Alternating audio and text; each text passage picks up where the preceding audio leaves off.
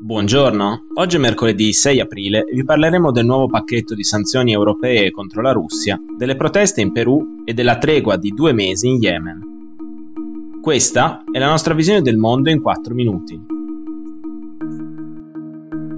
I crimini di guerra commessi dalle truppe russe a Bucha e in altre città ucraine attorno alla capitale Kiev stanno compattando il fronte europeo di chi vuole un blocco totale delle importazioni di gas, petrolio e carbone dalla Russia. Per ora, solo la Lituania ha annunciato uno stop totale alle importazioni di gas russo. Il resto delle cancellerie europee è molto più cauto a bloccare immediatamente le importazioni di gas, ma si consolida l'opzione di rinunciare al petrolio e al carbone russi.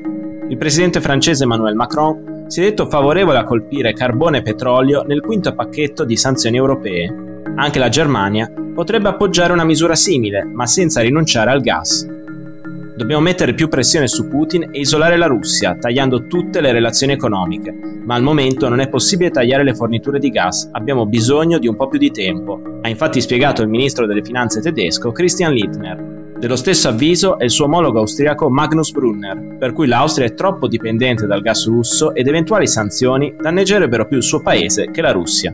Al momento la Commissione europea, al lavoro su un nuovo pacchetto di sanzioni, ha fatto sapere che il blocco del gas non è una misura imminente, ma resta nel ventaglio di possibilità. Nel quinto pacchetto di sanzioni dovrebbero trovarsi misure per evitare di aggirare le precedenti sanzioni, i nomi di altri oligarchi e funzionari russi colpiti dalle misure europee, il divieto di esportazione per alcune tecnologie e un blocco all'accesso ai porti europei per le navi battenti bandiera russa.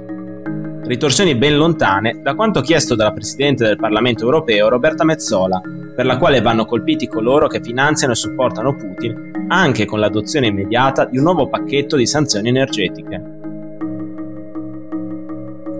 Proseguono da più di una settimana le proteste in tutto il Perù contro l'aumento diffuso dei prezzi a partire da quello del carburante e dei generi alimentari. Aumento per cui i manifestanti ritengono responsabile il presidente Pedro Castillo, che dalla sua elezione nel 2021 ha già fatto quattro rimpasti di governo in meno di un anno. La gestione caotica della cosa pubblica e l'aumento dei prezzi delle materie prime a livello globale sta così avendo gravi ripercussioni sull'economia peruviana, già indebolita dagli ultimi due anni di pandemia, e sul livello dell'inflazione, mai così alto da 26 anni. Le prime proteste sono iniziate la scorsa settimana nel centro del paese, ma in pochi giorni si sono estese a tutte le principali città del Perù, compresa Ica e la capitale Lima, Mentre i manifestanti hanno bloccato strade e autostrade, il sindacato degli autotrasportatori ha indetto uno sciopero contro l'aumento incontrollato del costo del carburante per i loro mezzi. Negli scontri con le forze dell'ordine, almeno quattro persone avrebbero perso la vita, mentre una ventina risultano gravemente ferite. Per cercare di limitare le violenze, fino alla mezzanotte di martedì nella capitale Lima è stato in vigore il coprifuoco, Castillo ha promesso di ridurre le accise sui carburanti e le imposte sui prodotti essenziali come riso e farina per i prossimi tre mesi.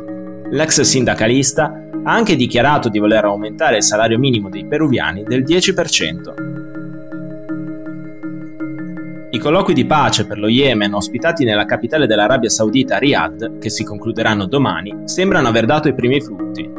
In Yemen, dove è in corso una guerra civile dal settembre 2014, è ora in vigore una tregua di due mesi. Non accadeva dal 2016.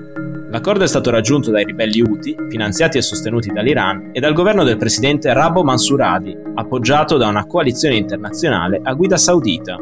La tregua è entrata in vigore il primo giorno del mese di Ramadan, lo scorso 2 aprile, con la possibilità di rinnovarla al suo scadere. A dare l'annuncio è stato il primo aprile l'inviato speciale delle Nazioni Unite per lo Yemen Hans Grundberg. Le parti hanno accettato di fermare tutte le operazioni offensive militari aeree, terrestri e marittime all'interno dello Yemen e oltre i suoi confini.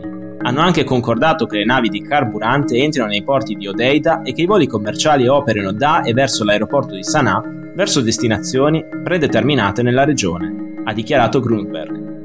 Con l'accordo sarà consentito a 18 navi da rifornimento di attraccare al porto di Odeida e a due voli commerciali a settimana di atterrare all'aeroporto della capitale Sana'a, entrambe sotto il controllo degli Houthi.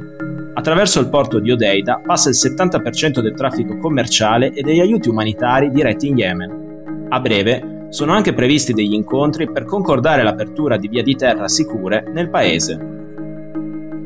Per oggi è tutto, dalla redazione di The Vision, a domani.